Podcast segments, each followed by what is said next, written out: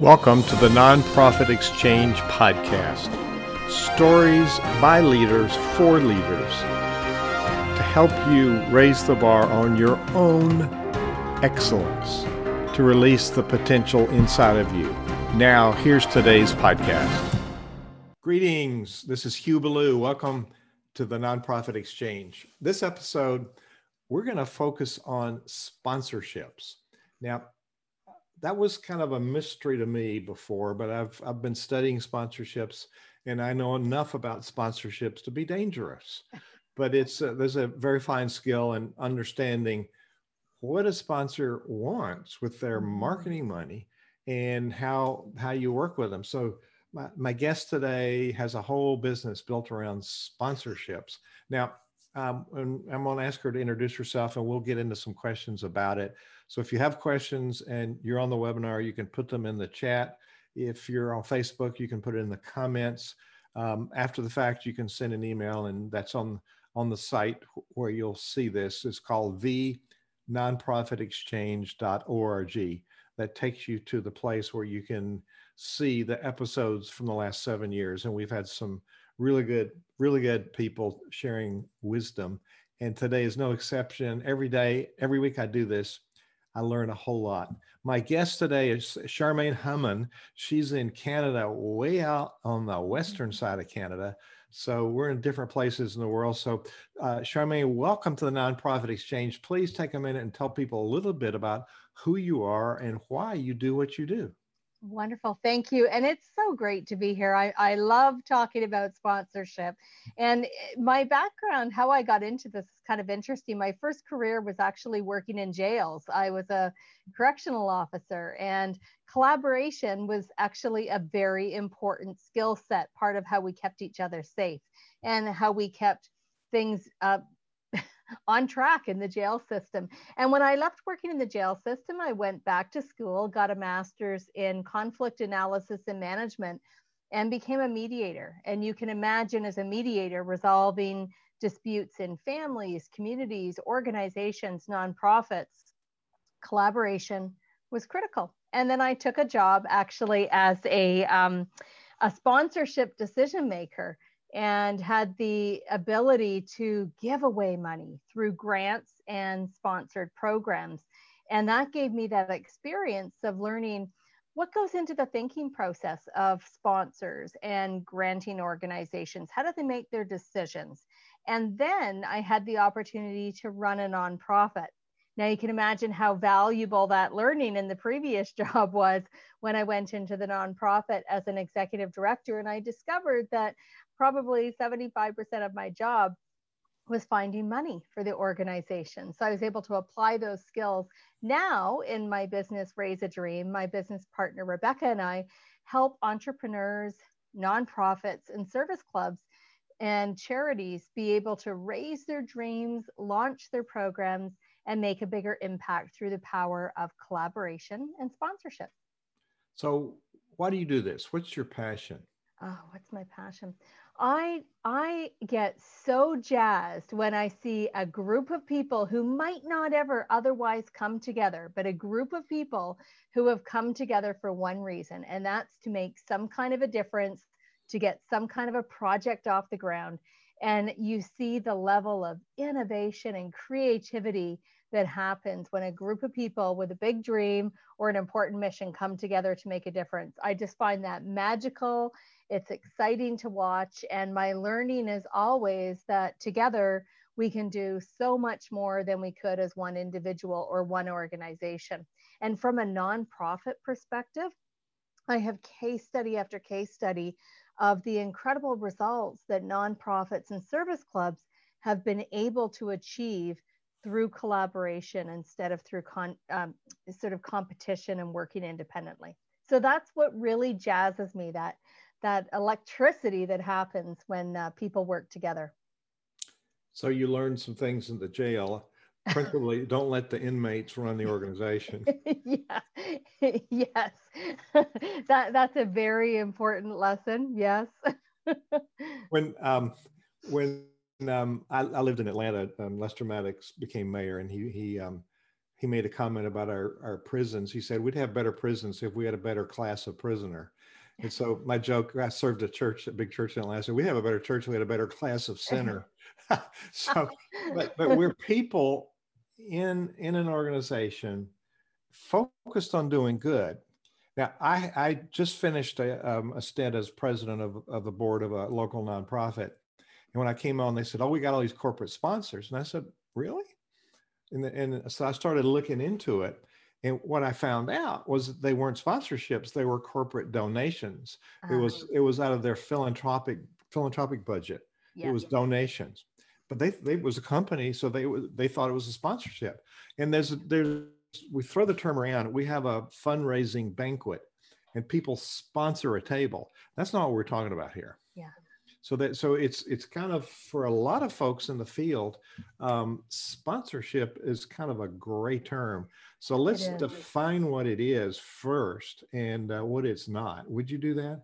I would, and I love that you have talked about the philanthropic arm of where corporations and brands often donate to nonprofits. And what we're going to talk about more today is that actual marketing relationship where a company, a brand, it could be your local pizza shop, it could be the national bank in your community, or anything in between. When they go into a sponsorship relationship that's that's not a pure donation and philanthrop, uh, philanthropy where they're not looking for anything in return, sponsorship is that marketing relationship where a company, that brand, is looking for something in return for their um, investing sponsorship dollars into your into your project. So what they're often looking for when i talk to sponsors and i talk to sponsors every week at the end of the day they're generally looking for return on investment or outcomes or integrations that support their marketing plan. So that might be sales. It might be getting in front of a new audience. For example if a company has a a new product and they've always served uh, a, a, female audience and now they're going into a children's line for example. This is a new audience they're trying to get in front of. So they're looking for something in return of their investment. And i recently interviewed a sponsor they're a national company here in canada and they said when we in, when we contribute sponsorship dollars not philanthropy but sponsorship dollars we're looking for about double the return of investment um, to what we contribute. So if we were to give a, an organization $10,000 of our sponsorship budget, which comes out of their marketing line item on their budget, then we're looking to, you know, through this relationship, be able to justify X type of a return. So what becomes critical in sponsorship is the relationship that you build with the, the brand, the relationship that you build with the company. It's not them giving you a check and saying, have a great event, have a great program. They're looking to work with you in collaboration. My experience has been when you can really build an effective, sustainable relationship with that sponsor, they will often come on year after year and expand the ways in which they support your organization. Um, so, there, you mentioned brand. I, I find that a lot of nonprofits have a logo and they don't have a brand, but they think they have a brand. Right. And so it's important to establish your brand and be well established in that brand so that the corporate brand is well represented with your brand. Yes. You know, there's there there could be a negative brand influence if your brand isn't well established or it's not well thought of. Yes. So to be qualified to ha- even have that conversation how do we establish our brand identity and our brand promise so that the company that we're talking to goes oh yes i've heard of you. Let's talk. I mean, how right. do you get to that point so you're ready to have the, that conversation? What an awesome question because there's so many ways that organizations can educate the world their community their clients uh, their partners about their brand what's really important, I know firsthand that when sponsors are checking you out, for example, if you're uh, trying to connect with a sponsor and they're interested in setting a call up with you or a meeting or a discovery meeting, uh, they'll go and check you out. And, and that happens to me all the time. They go and check me out. They check all my brands Uh, LinkedIn is one of the places they will go. Mm-hmm. So, as an executive director, clergy, it's really important to have your personal LinkedIn page and be very careful what you put on that. Uh, and also uh, your professional page, your organization's page. LinkedIn, certainly having a website that is understandable, that clearly communicates your audience. At the end of the day, sponsors are typically saying yes because you have an audience that they're interested in getting in front of for either sales or marketing or promotion or, uh, or deepening relationships. So your audience needs to be clear. And, and one of the things I always say to nonprofit organizations is look at the pictures that you're putting up there. I'll give you an example. One of the groups that, um, and think of the outcomes that you're trying to achieve, because this will demonstrate to somebody just looking at your website first glance who you are, what you do, and who you serve. Mm-hmm. And then your social media, very important to have uh, a, um, oh, I don't want to call it standard, a consistent way of communicating with your following. One of the mistakes I see a lot of times in organizations where there isn't a dedicated social media representative, whether it's from the uh, organization or they contract someone, and all the staff and volunteer and board are going on and the voice is different and it's very confusing to go on a facebook page and, and the voice changes and you're thinking jeepers you know um, what's going on? I don't understand this brand. So your way of communicating has to be clear as well. So um, sponsor has very clear intentions. So what homework they're checking you out so, mm-hmm. what do we need to do? What's our due diligence before we have the conversation? How do we find out what their marketing budget is, what their marketing goals mm-hmm. are, and who their audience is? Perfect question. And this is one of the biggest mistakes that nonprofits, organizations, entrepreneurs do is they will get the call and they do no research and they hop on the call and they're not prepared and they don't get the second call. And the goal, the whole goal of call number one is get call number two. Sponsorship arrangements do not get sorted out in a 30 minute call. The research is critical. And I will tell you that sponsors will deeply appreciate, even if they don't say it to you, they will appreciate and know when you have researched them. For example, when I was connecting with um, a big international company and I didn't know who to contact. I used LinkedIn and I found the sponsorship director, uh, actually, sponsorship uh, director, I think was her title or VP. And I sent a LinkedIn connection request and I said, I'm a big fan of your product. And I was just actually at an event where you were a sponsor and I had the chance to talk to one of your colleagues in, uh, in Canada so I use that point of connection, which is 100% true. You always have to be authentic in these, but I use that recent point of connection as part of the connection request.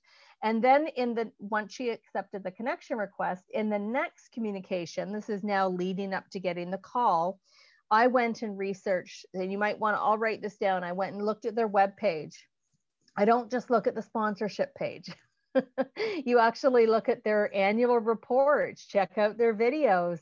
Um, sometimes they have an investor report and it'll show the types of projects that they have sponsored in the past. Um, I check out, I look at how do they word things? Are there words that the company uses over and over and over again? There's a company in Canada that is a coffee house. And if you go on Waves Coffee, I love talking about this brand, Waves Coffee House and they use the word connecting, connectedness, connection. Um, they even talk about what a wave is. They describe a wave, and in the description of a wave, they use the word connection. So you can be sure when I talk to that brand, I use the word connection somewhere. You're researching the brand. Who do they serve? What matters to them? Then you go on to their social media. You do the same thing. You're looking around how what are the type of people that are chiming in on this brand's uh, social media. How do they communicate? What kind of pictures are they showing? This will give you a lot of information. And you always want to have something that you can start the conversation with. Oh, I saw that you had a great press release on your website. Or, wow, I just saw on the news last week that you were hosting a such and such event. Show that you've researched them. And um, when you send them a letter, make sure you spell their name right. and don't copy and paste and have the other sponsors.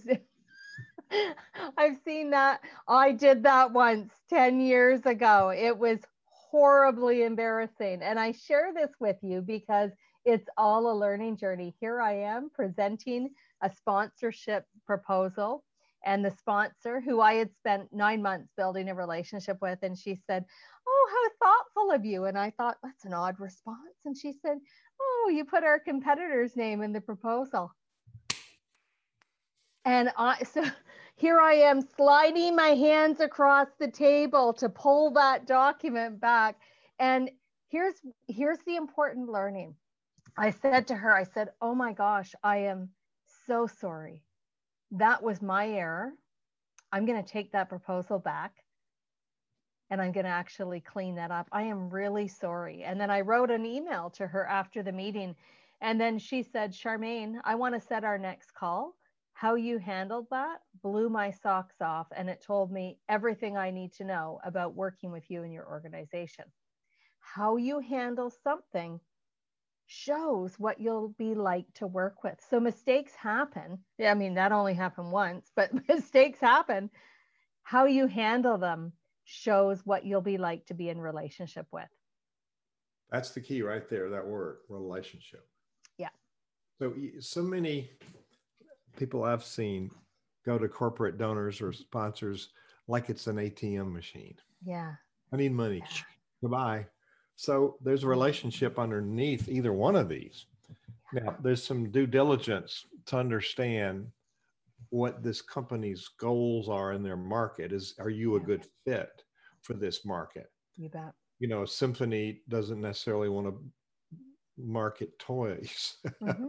unless yeah. they're musical toys but, yeah. but um, you know there's got to be a, a, an integrity of the brand fit yes and, and um, is their audience um, is their audience you know you're selling tires it's probably not the symphony audience either mm-hmm. everybody buys tires but that's not what people want to read about uh, in the symphony brochure or hear a message about mm-hmm. so i notice on um, eh, we have public broadcasting here and uh, pbs on sunday nights has masterpiece theater and their sponsors are like uh, klein brand and um, viking cruises mm-hmm. you know their market is people who watch that kind of show who are at a certain income level to be able to buy a Viking cruise. Mm-hmm. So that's a match for their audience. Mm-hmm.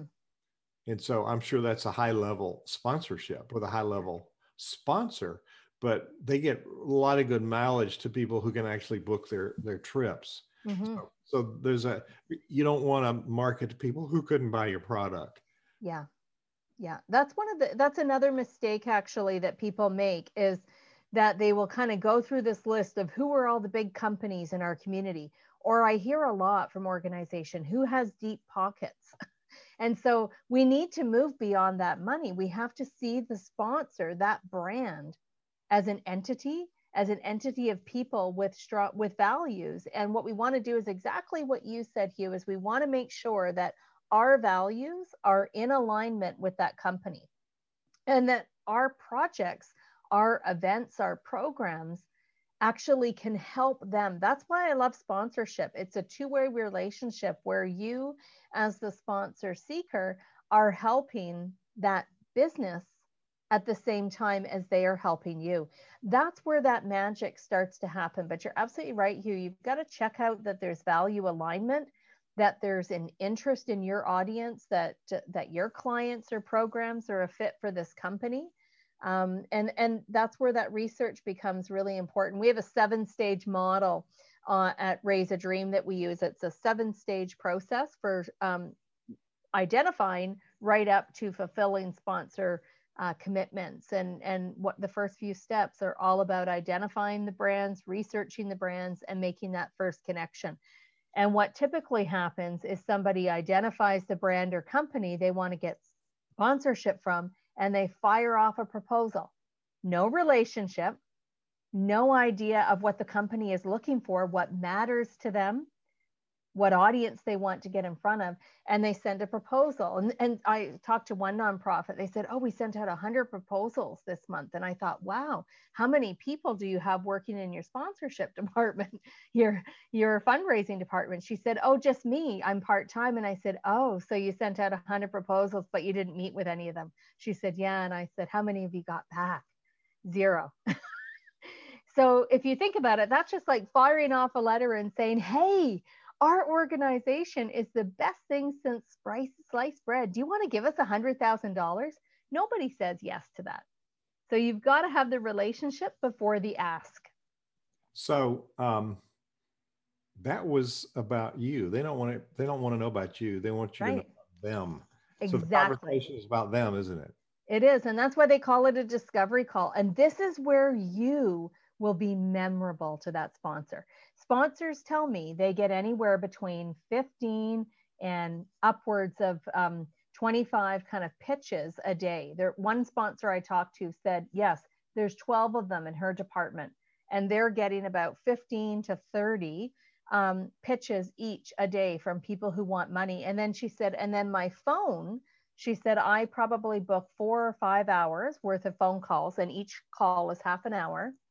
And then I have emails to respond to.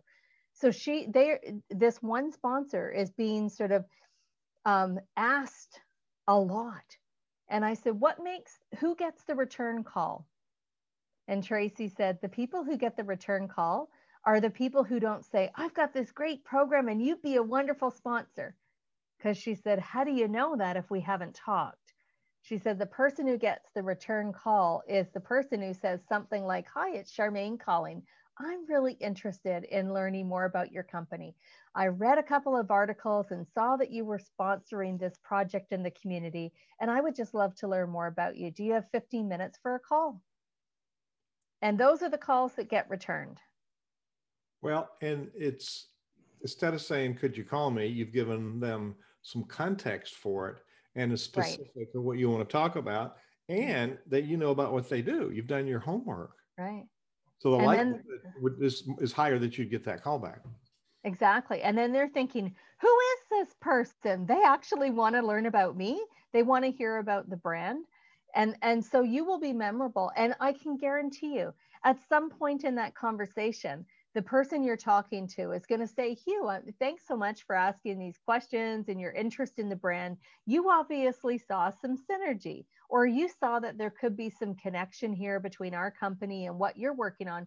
What are you working on? What do you see? Um, so, like what prompted you to call, or where are those synergies? The conversation will somehow go there because the sponsor uh, that brand is wanting to know where do we go next? Is this a call that we book call number two, or was this just an informational call? Sometimes that's all it is. Um, was it clear at the end of that call that maybe there is no fit, but that's okay? You've still built a bit of the relationship. So, relationship, let's go back there. Um, I could go to XYZ company, do my due diligence, do that inquiry call, and say, could we have uh, a short exploratory meeting to see if there's a win-win because I noticed this about your company and we have an audience that I think would be interested in your message. Mm-hmm. Um, now, what's the difference in me doing that and me having you do that on my behalf? Because it would occur to me, you do this all the time and you have trusted relationships. Um, so it's it's probably with a company, but a bigger company might use an ad agency so, mm-hmm. you know, you know where to go for what size grant and I mean sponsorship and what, you know, the geographic, all the all the, the rubrics, metrics of that, you know where to go to start. So what's the advantage of me saying, Charmaine, would you do this for me? Great. So that I love that question. And we get asked that a lot. We get asked all the time, raise a dream. Will you go get us sponsors? And we teach people how to do this. We mentor them through the process, but we don't go find you sponsors. And here's why at the end of the day, if, so if Hugh is wanting to um, get something sponsored, at the end of the day, the relationship is going to be with Hugh and his company and the sponsor.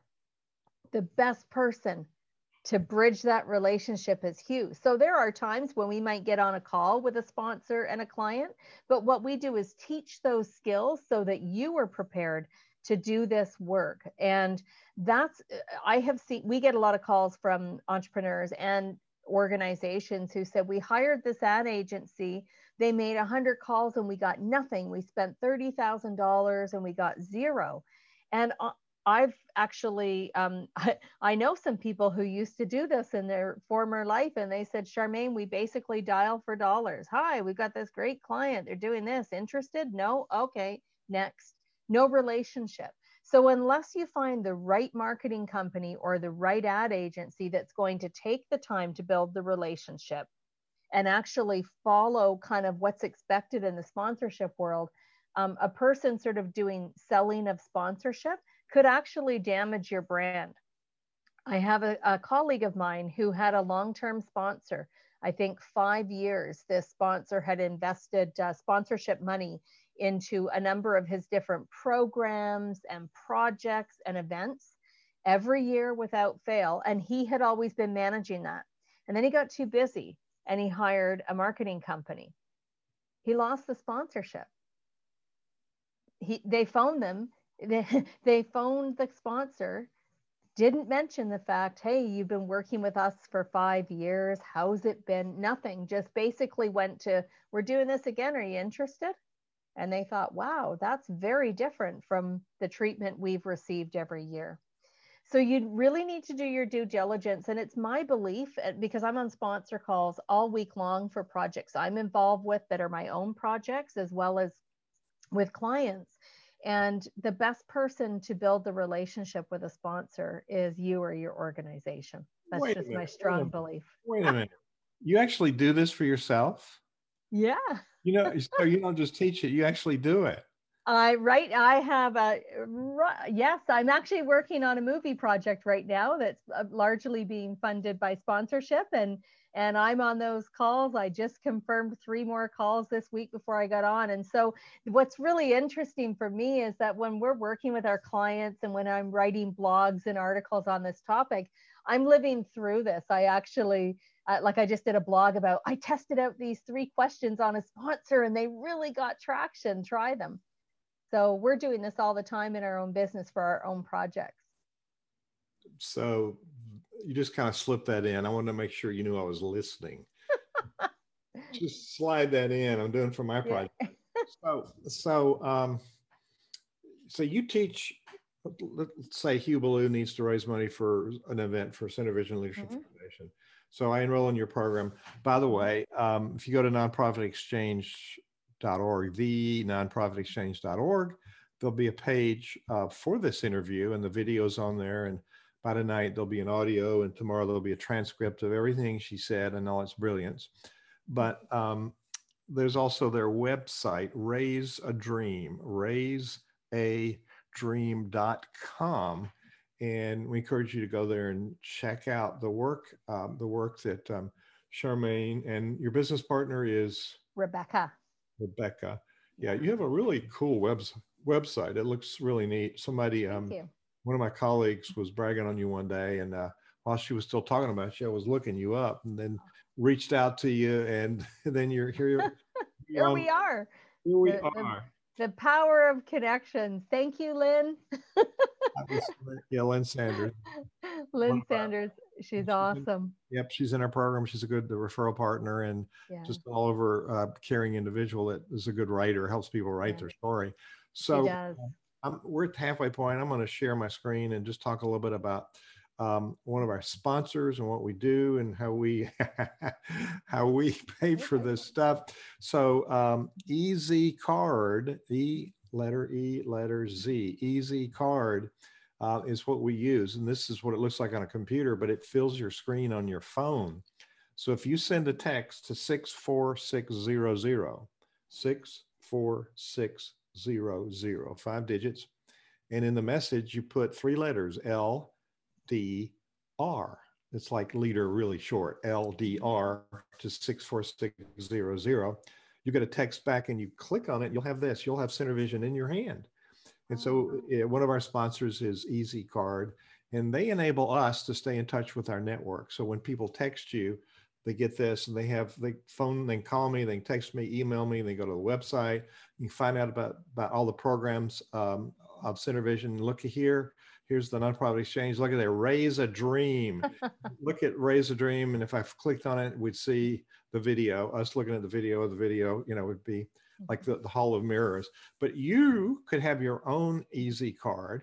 And down here, when you get this, 64600, um, get your easy card. And why it's important for nonprofit organizations is you can list your programs and services, you can list your mm. activities. Um, here's the SynerVision community. It's me talking about the value of the SynerVision community. But you can also text your tribe. You're having a board meeting. Um, you want to make sure people are on board for the board meeting. Remember, it's at 6:30 this week, and you send them a text. You have a volunteer pool. You want to send them a text. We're doing a work project this Saturday. It's from eight to four. People are busy, and sometimes they don't read emails. Sometimes they get the email and they forget. But if you send it the morning of, you send a text, "Hey, remember we're all working today. It's a work project." Um, it sort of cuts through all the noise and gets right to them. And those are people who are your tribe and you stay connected with. There's many more uses. So easycard.com is the sponsor. And if you get our Easy Card, you'll know about what we're doing and we can keep you appraised of all the educational opportunities we offer at SynerVision Leadership Foundation. So, um, Charmaine, um, there's so much to know about sponsorships. Um, so the Easy Card works for me. I use it. We recommend it. You know, we have uh, we refer them, they refer us. We have a really good, solid relationship, and we have a couple others like the printer of our magazine teaches people how to do mail campaigns, mm, and it's exclusive. It's a place to stay in touch with the people that gave you money, letting them know what's happened to their money. Yeah. So there's there's these touch points that are important. Now in grants, we have to find a grant maker that wants to see the kind of success or results that we can create. Mm-hmm. And donors have a certain preference for things. We want to understand what the donors want to support, either their time, their talent, or their money. They, their their supporters, board members, volunteers, or just supporters that are that are celebrating. So we want to stay in touch with them. Of course, grants require us to report on the results of what we spent the money on, and they're typically not ongoing. But we want donors to be ongoing. Mm-hmm. What what's the most important thing that we, you've talked about a lot of it already? Staying in touch with the sponsor. So there's a protocol of relationship, but there's also a protocol of how do we co-create the results that they want to see. Yeah. And and I have seen companies say, okay, we're going to put 10,000 in this and they forget it because mm-hmm. it's just sort of get it off my plate, do it. We're supporting the community. I ran out of donor money, but I got some marketing money. They're going to put banners up. They're going to put us, you know, in their emails. They're going to mention us. So that's the end of it. Mm-hmm. But how do we co-create? Okay, the the nonprofit doesn't know how to talk about it. The the the funder, the sponsor knows something, but how to create the synergy of how that brand is represented through the work of the charity and how it mm. creates a whole different result. Therefore, we have an ongoing relationship with a sponsor because it's beneficial. So, how do we define those moving parts and those results? So, one of the strategies is, and this is why we recommend don't go and send that generic proposal when you've had no conversation with them. You want to be able to customize whatever you co create with them. And you also don't want to do gold, silver, bronze sort of generic packages because, again, that shows that there's been no customization. So, to answer your question, Hugh, in terms of how do we get there, we ask a lot of questions. So, there's a tendency, I'll give you an example. I was just on a sponsor call uh, the other day. They went from having one person on the first call to two people. Now there's four of them on the call and and that so that's always a really good sign when they're bringing in higher levels of decision makers. And my questions were things like tell me more about your brand. When you think about the audiences that you're currently in front of how do you get in front of them right now and how's that working for you? Uh, what are the audiences you're looking to get in front of in 2021 and 2022 why is that audience important to you What are some of the marketing objectives that you've flagged for the next couple of years? Um, when you think about uh, sponsorship arrangements or collaborations for your company that have gone well before, what made them go well? What give me an example of a standout uh, time that you partnered with a company? You're asking lots of who, what, where, when, why, and how questions to discover what matters to them, what's important to them, and where there's synergies. And one of the questions I asked on that phone call the other day is I said, wow, there's some incredible ideas and conversations happening on this call. I'm really curious from the four of you, where are you seeing the synergies when you are looking at the project that I'm working on and the group I'm working with? What synergies are popping up for you? Hugh, I will tell you 90% of what they created in that moment were things that I would never have thought of. But because they knew what they knew what was important to their brand and they had enough information about this project so they actually took my idea that was this big and it became like this big. and then they also said, you know, there's five other companies that I think should be part of this conversation. We have deep relationships with them. I would like to be able to introduce this project you're working on to these five companies to see if we can't expand the impact that we co-create together. And you know uh, they can talk with you about what they would be willing to contribute in sponsorship dollars. So that's the kind of magic that can happen when you focus on relationship and your words that you use hugh co-creation. That's really important. You don't have to have all the answers. And in fact i don't want to have all the answers because no. that would have squashed that big idea. I would have stayed here right it's, it's interesting it's like um, I write my my goals and tell God what I'm going to do, and I'm sure God's really amused at what what I've come up with. so it's, it's, sort of that same thing. You know, here's how it's going to run, guys. Well, it's like hiring a marketing specialist for your nonprofit and then tell them how to do it.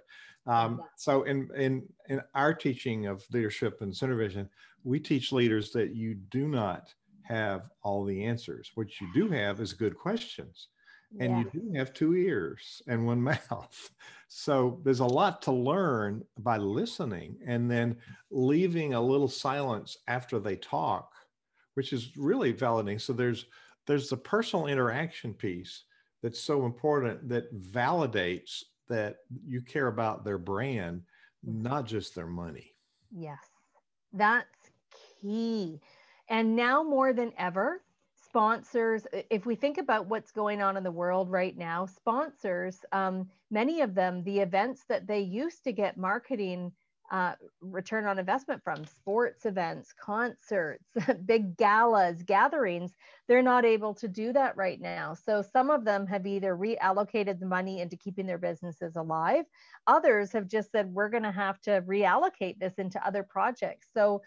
Um, this is actually a really good time for talking to sponsors the fall. Many of them are doing calendar and uh, planning for April 1st. So you kind of hit two budget cycles. Um, things often slow down in their world a little bit in November and December. So this is a time, you know, today I, I'll, I'm sending out a lot of LinkedIn messages to hop on calls with people over the next three weeks because I want to get things moving before they get really busy when they come back. So, you know, Hugh, one thing that I was thinking when you were talking, I think of sponsorship, it's sort of like a puzzle. And there is a tendency for many nonprofits and service clubs and charities to go to the sponsor when the puzzle is 97% done and there's maybe three or four holes, three or four pieces missing. And you're mm-hmm. saying to the sponsor, we have this whole puzzle completed, but we only have room for you to be here, here, or here. That often results in a no. Whereas you can go to a sponsor instead and say, here's what we're working on. Here's the pieces that we know for certain, or here's the areas that we've made commitments to already. And we really want to create a bigger impact. So you're going to them with a puzzle that isn't fully completed. And there's lots of ways that they can start to say, wow, I wonder if we did this or they might say, hmm, we might have dollars in our other um, pocket of funding to actually bring in this. I'll give you an example. We hosted a huge community conference that started out to be three hours. It ended up being three days. I don't know how that happened, but I was on the committee, so I'll take responsibility. But we had sponsors who came in as cash sponsors. And because we knew what all our needs were, and we opened the conversation to say, how else can we better support you as a sponsor? One of the sponsors said, you know, it's really important for us to have employee engagement. We have a retention issue at our company and we think that if our employees were engaged in the projects that we fund and support through sponsorship this might make them feel a bigger part of the, the company. So i said wow you know we have incredible opportunities to engage your employees and what ended up happening is they gave us 25 employees for three days to come to the event to help people park in their cars to be at the reception table, to be greeters, to be runners. And it was an, so that saved us having to find 25 volunteers for three full time days. But then the, one of the sponsors, the same sponsor, also said, What about if we in kind? So they combined cash and in kind. What about if we lent our communications and public relations team to the project? We could write all your press releases we will leverage our media contacts. We will get media there for you. We will arrange for media with the speakers at your event. And we can also design the posters and get those printed at our own in house print shop. Um, do you need mail outs? We could actually slip in card mail outs when we send out our monthly mail. So all of a sudden, this sponsorship that was $25,000 cash turned into about a $75,000 arrangement because of what else they brought to the table in kind. And look at how committed they were to that event. They had their staff there, you know, their their employees, partners, and families came. So those those um, conversations, um, those results happen through the conversations and exploring possibilities. And how do you raise um, awareness for the brand? Um, I know there's people that watch NASCAR races and they count how many times they see Coca-Cola's name. Right. I mean, there, there's some metrics of eyeballs, but what you're talking about is how do we create leads, quantifiable, quantifiable results? People actually go and buy their product. Mm-hmm. Now, it, sponsorships are not just for nonprofits; they the no. for profits. My company has a lot of sponsorship. Uh, you and you're, I mean, you've got sponsorship as well in your in your foundation. So, um, and you know there's there's a combination of cash and then added on like you talked about the in kind which really helps both of us and that happens through exploring opportunities yeah. to to further the, the, the combination of brands and i've worked for 10 years creating a really solid brand so i could and i haven't even been on this journey but i i'm going to be dialing you up to talk about how do i take leverage that brand with the audience we have to up the game that we have um, so, um, talk about um, you talked about your letter, and I, I, wish I could have seen your red face when you realized that. But let's do it. Let's do a contrast. What are some really bad things besides that that that that nonprofit leaders do besides okay. not checking them out? You know, the parallel to this for me, yeah. you mentioned LinkedIn. I have so many people that, hey, I can help you with your SEO or uh-huh. drive more traffic, and I said, I'm going to get 14,000 visitors who do this and this and this. How many more do I need a right. month? And, and you, you don't know anything about me and you just sold me, tried to sell me. So I'm sure they get that kind of thing. Hey, we got this. Well, I don't want that. Mm-hmm. Yeah. So right. Before- and I mean, what if you're not a fit with that company? What if there's no value alignment? Give me a contrast. What are some of the worst okay.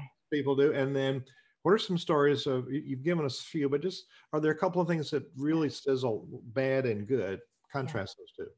So here's one, and I just love saying this. Sponsors tell me that one of their frustrations, especially with nonprofits, entrepreneurs tend to be a little more comfortable with this, not much, but with nonprofits, they said one of the biggest mistakes or frustrations is that nonprofits ask for too little. They value their their assets, so to speak. they they value how they can support the sponsor in too little of a value. And I actually had a sponsor say this to me. I was working, it was a community nonprofit organization that I was working with. I wasn't helping them with their sponsorship. I sat on the board and was a committee. I was on the fundraising committee. And the sponsor said to me, Charmaine, we love what this organization is working on. We believe in your mission. I think you're going to make a big impact. But honestly, the work that it would take me to give you $10,000 is far too much work. Had your ask have been bigger, we probably could have made something work. And then that's when you have to get really smart on your feet. How do you keep the conversation going? So I just thought I'm not going to take that as a no. I'll take that as a well, let, let's have a conversation about this because, you know, I looked at the here's how I came up with that. But I'm thinking that there's bigger ways that you want to be involved. Could we open the conversation and go there? So don't minimize the value of what you bring to the table and it might require us to get comfortable talking about our project in bigger um, dollar signs. Excuse me. The other uh, mistake that a lot of nonprofits make is they ask, they knock on the door when they need money. So there's no communication with the sponsor all year long. And then it's like, ooh, our event's in six months. I better start knocking. Wow. Wow. So, so important to keep that relationship going all year long. Um, because the, um, the, you know, you have an event and you, you market it and you, mm-hmm. you, you champion their brand, um, and their products and their services, all of that part of the brand, but it doesn't stop there because people are still going to remember it later. Yeah. So there's, there should be a, a, a, residual from all of that that's going to bring va- ongoing value. So so, what are some of the best case scenarios? The mm. one you mm. said about that's a good case. So, to give us another win-win story. You know, another win-win story is um, I can I can recall uh, working on a project and the sponsor I think they had sponsored this project twice. They were a relatively new sponsor. It wasn't a long relationship, but the nonprofit organization who was um, the executive director, they didn't even have a, a fundraising team. It was the executive director. She scheduled, I thought this was brilliant. She scheduled monthly time on her calendar to reach out to sponsors. So she did this in a variety of ways. In springtime, I love what she did. She sent little flower pots with forget me not seeds and a package of forget me nots and said, thinking about you. That's it. No ask, no anything, just sent them a gift. Um, uh, getting closer to the event, she sent a photo in a frame from the last event that they sponsored. And they had all their volunteers and clients sign little notes on the back of the picture frame saying, Thank you. We appreciated your support last year. So, and again, no ask, no mention of we've got our event coming up, you know, six months from now. They just sent them that. Another time, uh, what I thought she was also doing that was brilliant is she paid attention to the news. And when she would see that company interviewed on the media, or maybe there was a press release that came out in social media, she would just leave a quick message for the sponsorship contact that she'd been dealing with. Hey, um, just wanted to say I saw the news report the other day. That's fantastic. I loved how you were supporting this uh, organization, some other organization, um, and what you were doing on that project. Way to go! We're just so you know so proud to to have been a partner with you. So just acknowledging their successes as a company is a way of keeping the relationship going because there isn't always something to talk about in between this event and that event but it's important to keep the conversations going. Also, doing things like, um, I wonder if I could hop on a call with you for 15 minutes. They're called advice calls. I'm we're starting to gear up for some of our projects, and I'm looking to reach out to past partners and sponsors to get some feedback because we really want to make this event or this gala or this project knock it out of the park. So you're looking for advice from them and input. I'm thinking if you're doing a local event, and you're pitching a bunch of sponsors, they're all talking about you together because they know each other. Yeah. so I had a client in Germany um, a few years ago that was launching an international event in in America, which I helped them book. By the way, nobody would answer them because we don't know what goes on outside of our country. Right. And um, so it was choirs competing, and um, this was like a big deal event. It was twice as many participants as the Olympics, and so they the, the city needed to raise 10 million in sponsorship dollars so they went to one international brand which ended up the first million and then they called the next one and said, "Hey, we're in. We need you to be in." So there's some energy with some major major sponsor coming on board who has relationships with others. And this was a home event that was an international event, which everybody's going to use toothpaste and soap. That was a, that was that company. So it was good for the brand. It was good for their where their home office was, and it was good for everybody. So how do you how do you have that? Con- you know they're talking about you. So how do you put it together and make it happen on a bigger scale? I love that you've raised this, Hugh, because this is a missing piece. And man, when you can do what Hugh has just said, you will be remembered by sponsors. One of the things you can do is you can say to the sponsor, Are there particular brands or companies that you find that you're often sponsoring events, projects, or programs that they are also sponsoring? Now, I'm just going to give you a sidebar here. For example, when I was working on a project, it was a mental health. Um, mental health month awareness project a community event and we were talking to a local realtor uh, who was you know quite a successful company always start close to home when you're looking for sponsors so we looked at the local realtor not the national office of that realty company and we said to her um, i i had done my research so i noticed that there had been other events where she was sponsoring her company was sponsoring and so was an, the same insurance company the same home staging company and the same telecommunication company. And I said, I noticed there's been a lot of com- uh, events that these four of you have been sponsors, and I'm wondering, uh, um, tell me more about that. And she said, "Oh, well, we're actually cross-referring agents for one another." And and she said, actually, the telecommunication company will only take events if two of these five, there's five of them, I think, um, are partners. And I thought, wow, that's great to know. So these are questions that you can ask. Are there companies that they think you should be approaching? Um, you can ask if there's companies that they typically kind of co sponsor with, and they'll happily share that information.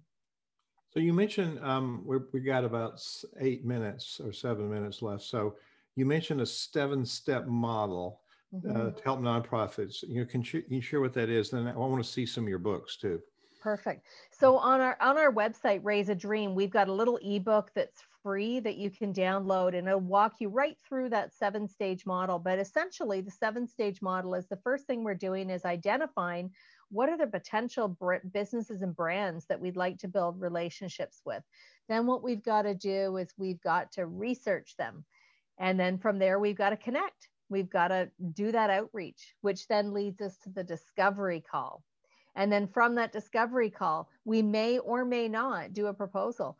Interestingly enough, I don't do a lot of proposals. We kind of go from what we've co created in plans into a contract. We kind of skip the proposal, but often there's a proposal that sometimes becomes the actual contract. And after the contract is done, whether that's an informal agreement by email or a legal contract, whatever you and the sponsor decide on, then we have to fulfill. We have to fulfill on our agreements so that we are delivering what we committed. And then there is recognition for the sponsor, making sure that we wrap up that, that um, arrangement with them. What is prevalent through the whole process of those seven steps is relationship and follow up. Relationship and follow up are key. So we can certainly give that, that information's on our website and in our ebook. But when you understand that model, what you'll start to see is you start meeting sponsors um, when you're pumping your gas, when you are at the grocery store. I have met sponsors because I was sitting beside them on an airplane in the days that we could travel. So when you are aware of this model, you start looking at businesses and conversations very differently. I remember when we used to attend live conferences. Yeah, I remember back in the day.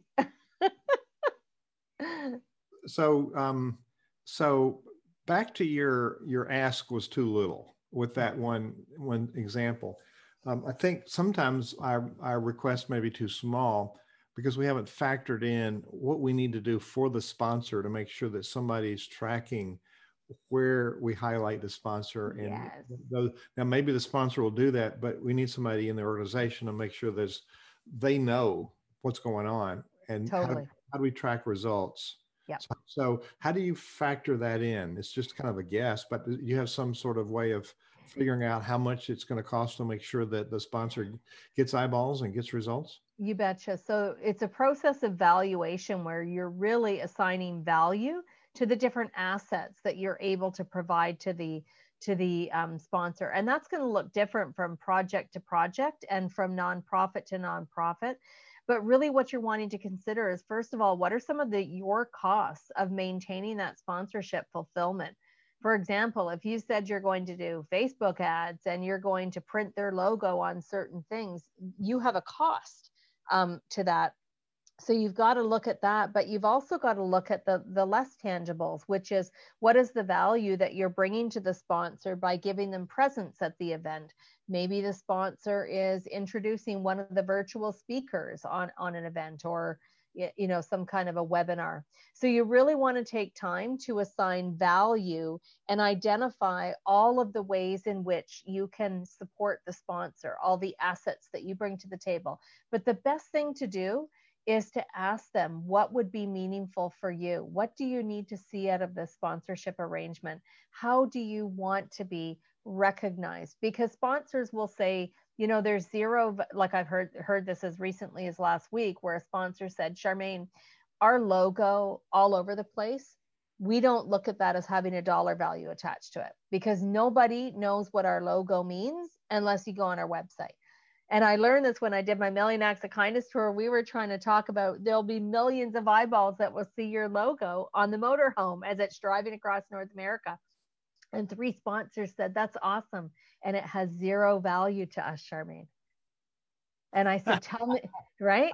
because nobody's sitting there driving their car going uh, looking at that rv motorhome in the next lane saying i should look up that logo and try and take a picture of it no one's doing that and i said what would have value and the one sponsor said you know what would have value charmaine is for you to provide our products as gifts to people at the events along your tour or what would have value for us is for me to be um, sponsoring events for you that we pay for and cover along your tour. So my brand gets introduced to your um, to your community. That has value. The logo everywhere is something you should just do. I went to the dentist this morning and I got a packet of all these little goodies and the brands brand names off of this but you know it represents the brand and i'm sure they're going to put it in your hand because you're going to use it and you say i want to buy right. one it's so, called sampling, exactly. That's not exactly a sponsorship, but it's that kind of idea, right? You put it yep. there. So just real quick, show us your books, and I got to do a sure. So I was first book was in Chicken Soup for the Soul, which led to my first published book on Toby's terms. As you can see, nothing to do with sponsorship, everything to do with a dog. But this is how I started building sponsorship into my business because everything we did from my book launch events to our kindness tours across North America were all sponsored. And then he inspired a children's book and another children's book that I just realized I didn't have with me. These books, and then most recently a desktop guide for working better together. And then our and then our ebook on sponsorship. So would you send me cover images those? I'll put them on the sure. review page for you. Thank you. And a link to where they are. And so I'm going to do a quick sponsor about our community, then back to you for a closing challenge or thought. So um, SynerVision has an online community, community for you, nonprofit leaders and clergy. And it's a private community away from the noise and clamor of social media, which you know we do. But here's a place where you can network with peers, grow your skills, you, you can have access to these webinars after they're done, but there's special webinars that, that are for um, you only, exclusively for you. And then there's Q&A time with Hugh every week. How do we network with peers? How do we grow our network? How do we share stories of success? Like I got this sponsorship and I'm in Florida, but I'm talking to somebody in California and they could do the same thing with a bank that's local there and not in Florida. So we can learn from each other um, all mm-hmm. kind of things. And maybe somebody in Florida knows somebody in your neighborhood in Oregon that they could introduce you to. So the communities where we gather, we we we don't have colleagues around us all the time, especially now. So raise the bar on your skill, raise the performance of your board, and raise your revenue because you're better at what you do, and we're better together. So it's nonprofit nonprofitcommunity.org, nonprofitcommunity.org. We're sponsoring this because we're here. Charmaine, what closing thought do you want to leave people with? Closing thought is I'd love to challenge everybody listening to this, whether you're live today or listening to the replay. I'd love for you to take one action. That could be researching a sponsor, writing a list of brands that you'd love to be in relationship with, getting clear about who your audience, but one action. Because what often happens is people hear helpful information and then they don't put it into motion. And one month goes by, and three months goes by, and a year goes by. And I want you to be able to start to step foot into building sponsorship into your revenue model because sponsors will be able to help you create a much bigger impact in your organization they will bring new partners to the table for you. And um, it has to happen by taking some action. So, one little step today will start to put you into walking on that sponsorship path. Good advice. Charmaine Hammond, raiseadream.com. Thank you for sharing your wisdom with us today on the Nonprofit Exchange. Thank you.